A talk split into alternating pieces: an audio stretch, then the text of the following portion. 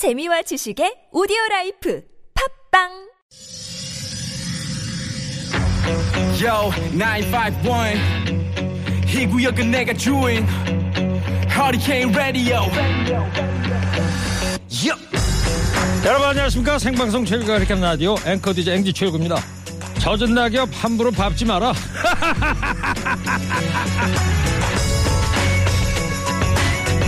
밤새 내린 비에 낙엽이 속절없이 떨어졌습니다. 환경미화원들이 제일 힘들어하는 게 바로 이 젖은 낙엽이라고 하던데요. 어딜 가나 천덕꾸러기 신세의 젖은 낙엽. 바스락거리는 소리 한번 내지 못하고 조용히 발걸음을 받아내는 모습이 애처롭습니다.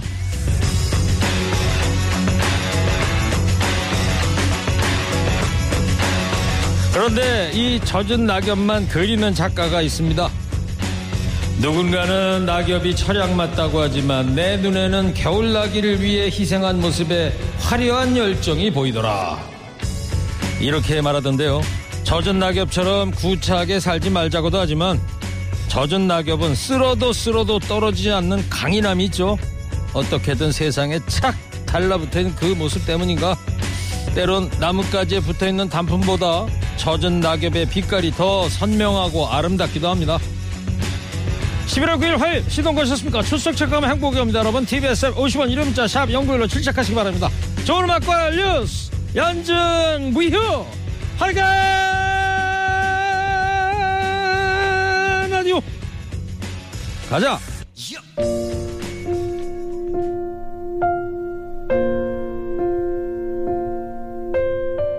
선거건달 김경래 PD의 첫 곡입니다. 오늘 같은 날씨에 딱이죠. 젖은 낙엽 같은 노래. 우순실 첫사랑. 우순실 씨 신곡인데요. 첫사랑. 어, 아주 슬픈 노래네요. 오늘 좀 추워가지고 머플러를 목에 차고 왔더니 한결 좀 따뜻해 보입니다. 예. 오늘 11월 9일입니다. 119 59주년 소방의 날입니다. 우리 사회에 영웅 여러분, 소방대원 여러분 정말 감사하고요. 1963년부터 11월 1일을 내무부 주관으로 제1의 소방의 날로 기념을 해오다가 1991년부터 소방법이 개정되면서 119 11월 9일로 변경이 됐다고 합니다. 예. 자, 서울 시내 교통 상황을 좀 알아보고 오겠습니다. 박선영 리포터 전해주세요.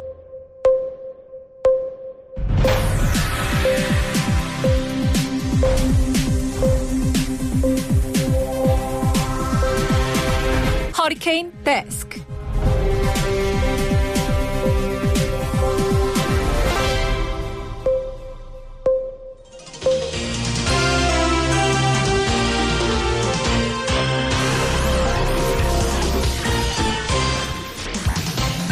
먹상 힘들어도 지나치면 안 되는 세상 소식 전해드립니다. 허리케인 데스크.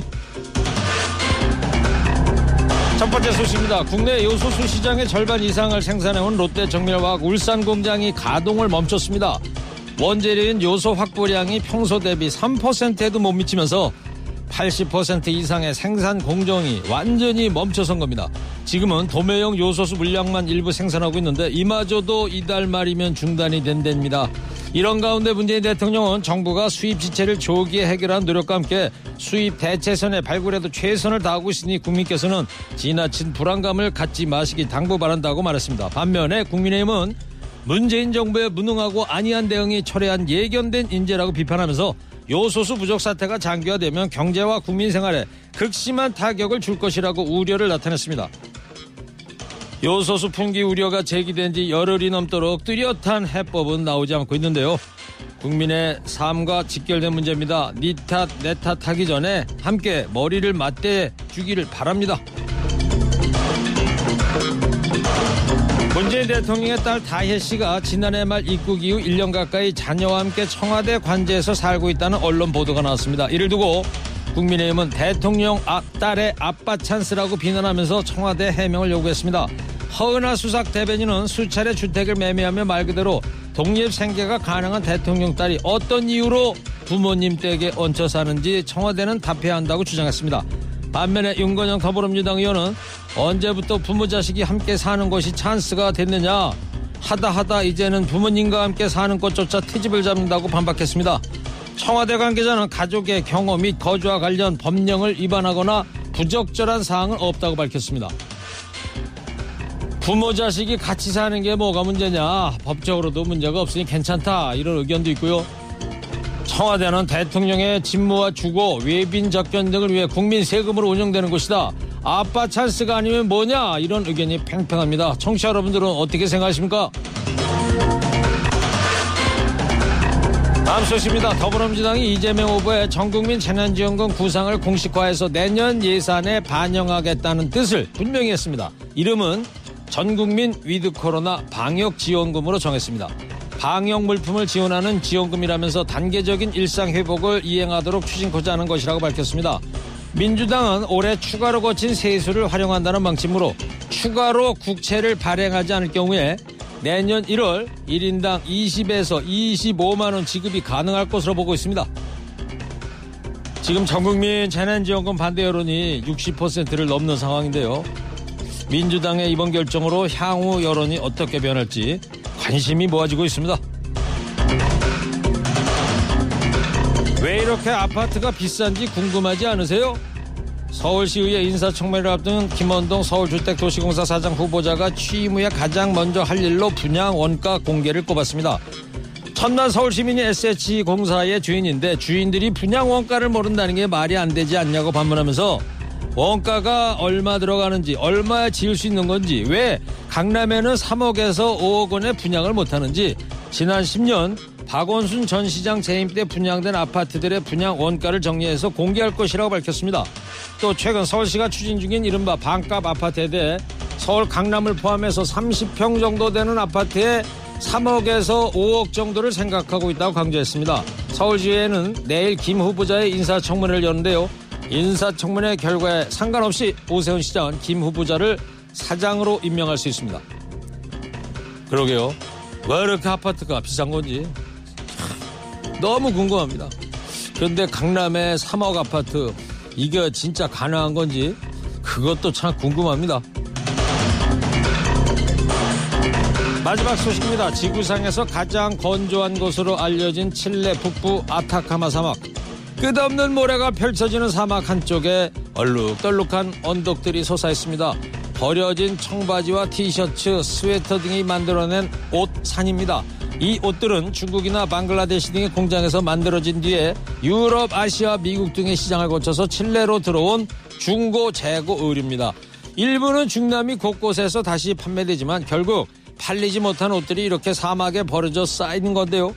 매년 칠레 북부 이키케 항구로 5만 9천 톤의 옷이 들어오고 그 중에 3만 9천 톤이 버려집니다. 이 옷들은 대부분 화학 처리가 돼 있어서 함부로 매립할 수가 없습니다. 사막에 쌓아둔다고 해도 대기를 오염시키는 거는 마찬가지입니다.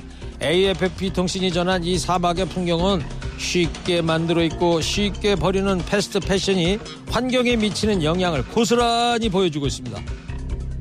청바지 한 벌 만드는데 7,500리터의 물이 들어간다고 합니다. 그리고 지난 2000년 이후에 전 세계 의류 생산량은 두 배로 늘었다는데요.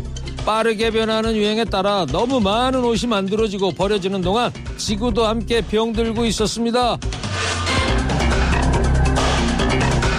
오늘 허리케인 데스크 여기까지 하겠습니다. 깨어있는 시민이 됩시다. 잠시 후 쇼미더 뉴스에서 주요 뉴스 더 자세히 살펴보겠습니다.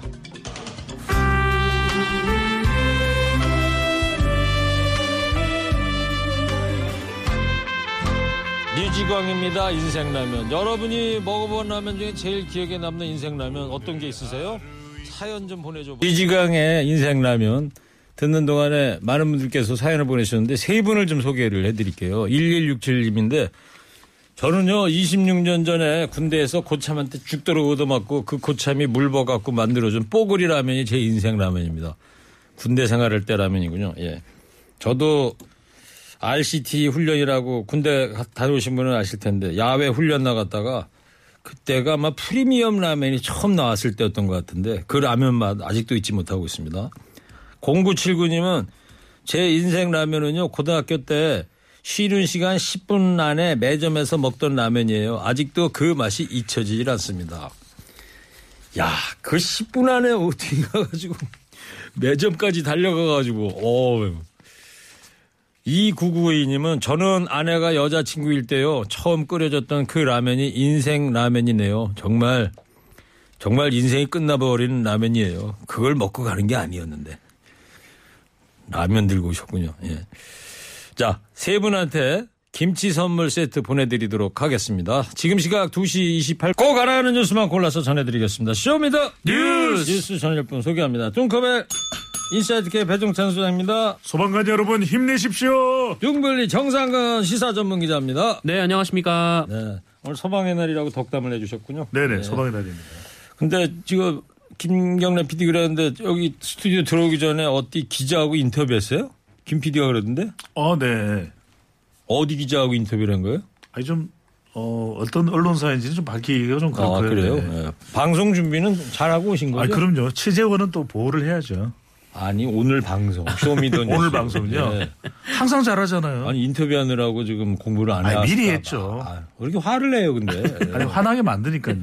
자, 시작하겠습니다. 정상근 기자, 첫 네. 번째 쇼미더뉴스 어떤 뉴스예요? 네, 시험대 오른 윤석열입니다. 네.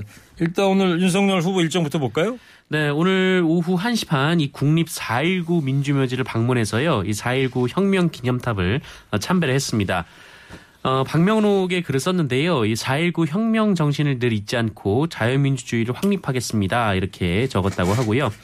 어, 그리고 이후 이 코엑스에서 열리는 전국 여성대회에 참석을 했는데, 어, 원래 이 자리에서 윤석열 후보하고 이재명 후보가 처음 만날 것이다. 이런 예측이 많았습니다만, 어, 이재명 후보가 오늘 불참하게 되면서, 어, 안철수 그리고 심상정 후보와 이 만났다라고 합니다. 오늘 불참하게 된 이유가 있잖아요. 그죠? 부인 네.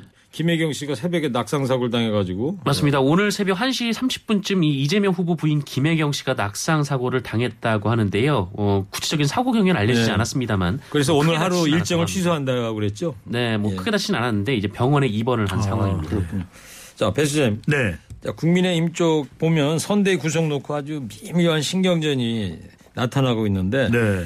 김종인 전 비대위원장 총괄 선거 대책위원장으로 지금 하마평에 오르고 있잖아요. 그렇습니다. 대대적인 물갈이를 예고를 했어요.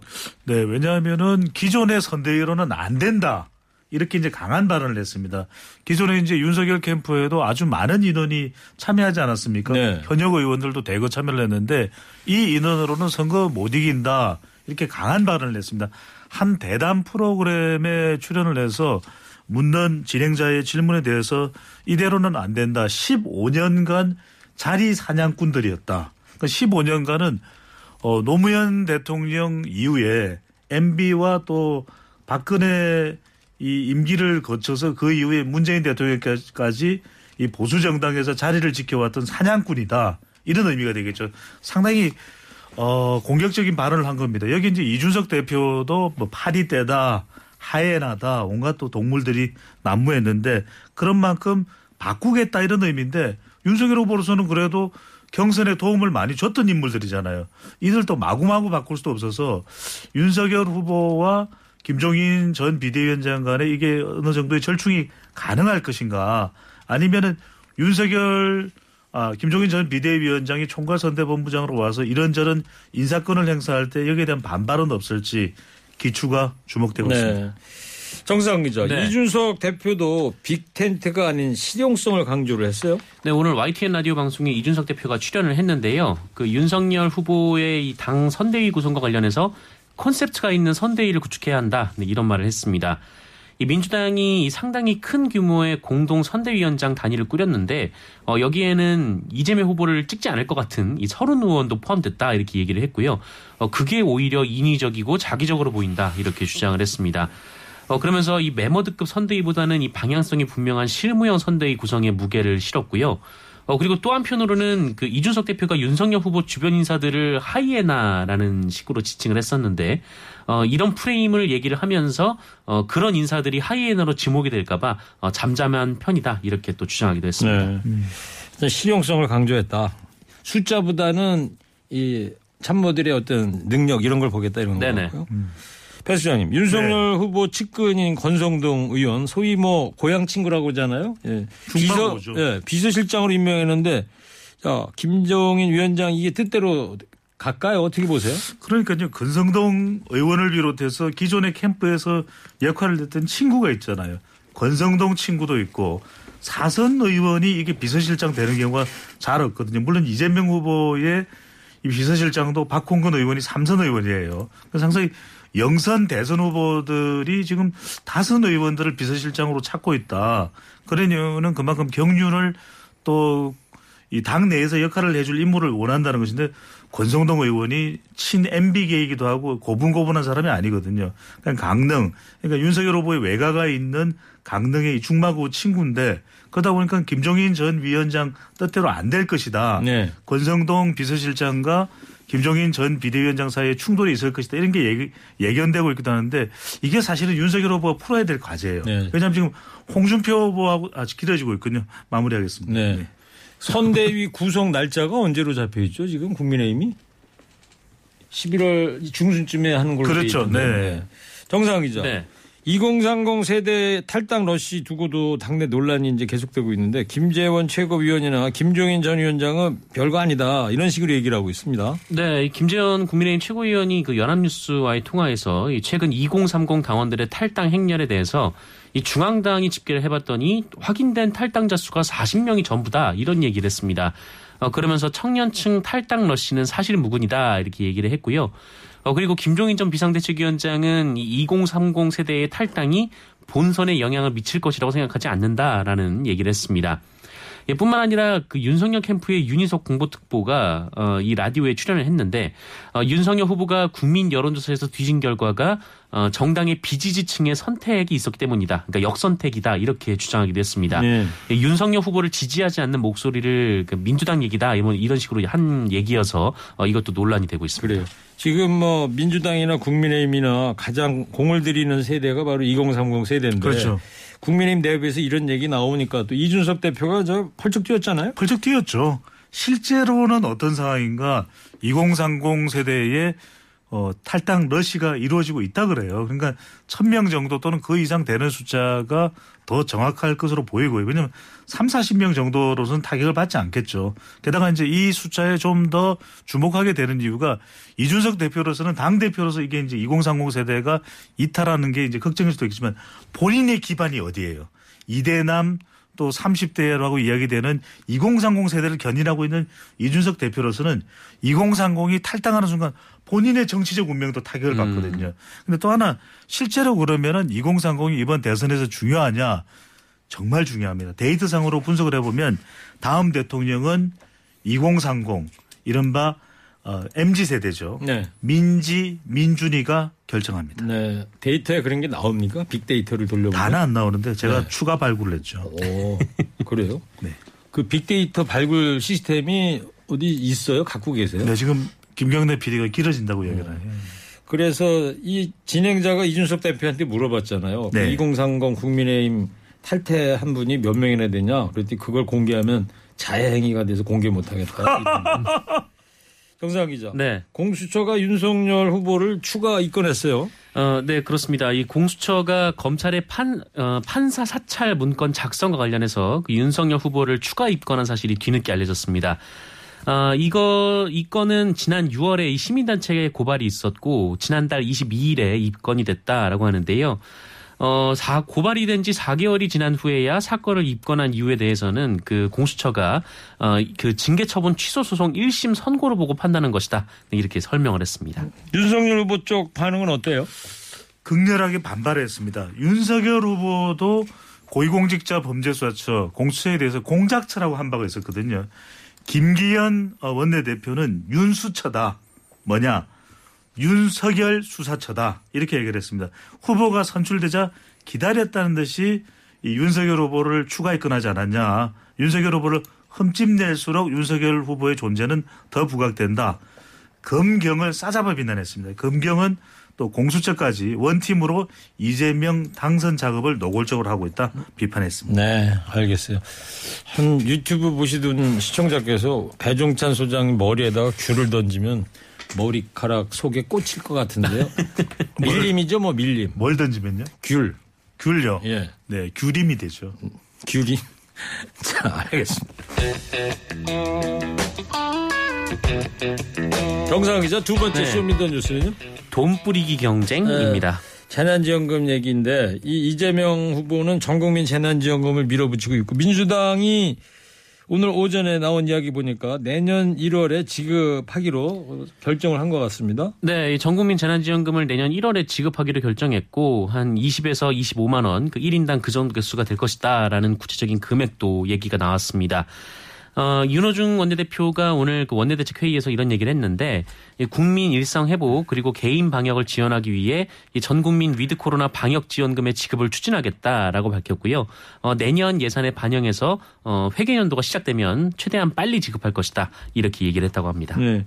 근데 배 수장님 이재명 후보는 초과 세수가 40조라고 그러고 홍남기 부총리는 10조다 이렇게 하는데 팩트 체크를 한번 해주세요. 어떻게 된 거예요? 그러니까 두 사람 다 틀린 말은 아닙니다. 틀린 말은 아닌데 이게 어느 기준 시점이냐에 달려 있는데 실제로 올해 연말까지 이제 다 들어오는 걸 생각하면은 이제 한 40조가 돼요. 40조가 살짝 넘습니다. 근데 이제 7월 달에 이미 초과된 세수 30조를 써버린 거예요. 네. 7월 달에 이제 추가 경정 예산을 할 때 30조 원 조금 넘게 들어왔던 그 추가 세수는 사용을 해버린 겁니다. 그러니까 두 사람 다 말이 맞는 거죠. 그러니까 어 이재명 후보의 입장에서는 이중- 이재명 후보의 기준에서는 올해 연말까지 다 들어오는 전체 이 초과 세수는 40조가 맞고 홍남기 그러니까 올해 연말까지 40조가 더 들어오는데 네. 홍남기 부총리는 30조는 곳간에다 도로 채워 넣어야 된다. 음. 그래 10조밖에 안 남는다. 뭐 이런 얘기 30조는 아니겠어요? 썼다는 거죠.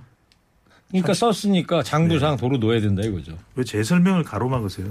자, 정상 기자. 네네. 윤석열 후보는 자영업자한테 50조를 지원하겠다. 여기 공약을 내놨는데 이것도 지금 논란이 되고 있어요. 네, 그 윤석열 후보가 연합뉴스 인터뷰에서 한 얘기인데요. 이 코로나 긴급 구조를 하겠다라면서 어, 전국민 재난지원금 같이 찔끔찔끔 지원을 하지 말고 어, 정부의 영업 시간 및 인원 제한으로 인해서 이 피해를 본 소상공인들에게 어, 피해를 전액 보상해야 한다 이렇게 얘기를 했습니다. 어, 이를 위해서 이 50조 원을 쓰겠다라고 한 건데요. 어, 그러자 이재명 후보가 좀 비판을 했습니다. 그러니까 이 상대의 주장은 무조건 반대를 하고 이 재원 대책도 없이 내가 대통령이 되면 하겠다라고 던지는 이 포퓰리즘 아니냐 뭐 이런 비판을 했는데요.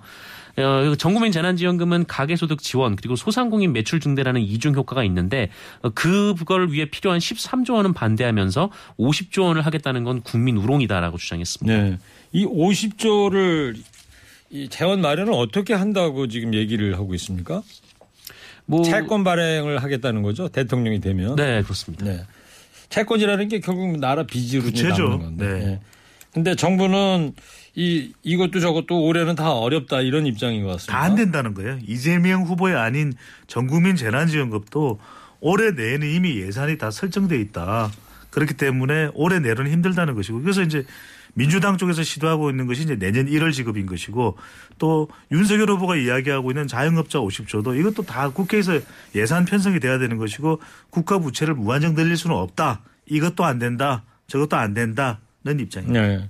하여튼 민주당에서는 뭐 표결을 통해서라도 재난지원금을 내년 1월에 이제 지급을 하겠다는 그런 입장인 거죠. 오늘 네네. 결정 나온 게. 자, 이재명 후보가 페미 정책에 문제 제기한 온라인 글을 성대위에 공유해서 논란이 되고 있더라고요. 네, 이재명 후보가 이 당 선대위 관계자들에게 그 2030 남성들이 문재인 정부에 등을 돌리고 국민의힘 홍준표 의원을 지지한 이유가 이 페미니즘 우선 정책 때문이다. 뭐 이런 분석글을 공유했다라는 소식이 전해졌습니다. 어, 딴지일보 자유 게시판에 올라온 글이라고 하는데 이걸 이제 인쇄해서 공유를 하고 이 캠프 관계자들에게 읽어보라고 권유를 했다라는 건데요. 어, 글 내용이 이런 건데, 2030 남성들이 문재인 대통령과 민주당의 등을 진 것은, 어, 2030 남성들의 얘기에 귀 기울이는 국회의원이 한 명도 없었기 때문이다. 이렇게 진단을 했고, 또 각종 페미 정책으로 남자들을 가장 적극적으로 역차별한 사람들이 민주당의 이 페미 의원들이다. 뭐 이런 주장을 담았다라고 합니다. 네. 2030 남성들의 표심이 이번 대선에 좀 상당한 관심사입니다. 하여튼. 중요하죠. 중요한데 홍준표 후보가 2030 2대남, 3대남의 지지를 많이 받았던 이유가 군복무에 대한 보상도 상당히 중요했거든요. 네. 이게 결정적인 영향을 결정적 영향을 미칠 가능성이 없잖아 있어요. 왜냐하면 20대, 30대 남성만 모으면 전체 유권자의 한 15에서 17%가 되거든요. 적지 않아요. 이들이 한 후보에만 몰표를 몰아주고 투표율이 한 90% 넘어가면 10%를 더 얻는 것이거든요. 그래서 주- 중요할 수밖에 없고 또 가상화폐라든지 또 오히려 30대, 20대는 이들은 오히려 역으로 역차별 당한다. 남녀 공정을 이야기하고 있기도 한데 그래서 상대적 박탈감 학력이 단절되지 않는 학단이다. 여성의 경단에 경력 단절에 버금갈 정도다. 군복무 보상해달라. 이걸 어떤 후보가 더 강조하느냐에 따라서 어 20대 30대 남자의 표심이 달라지겠죠. 알겠습니다.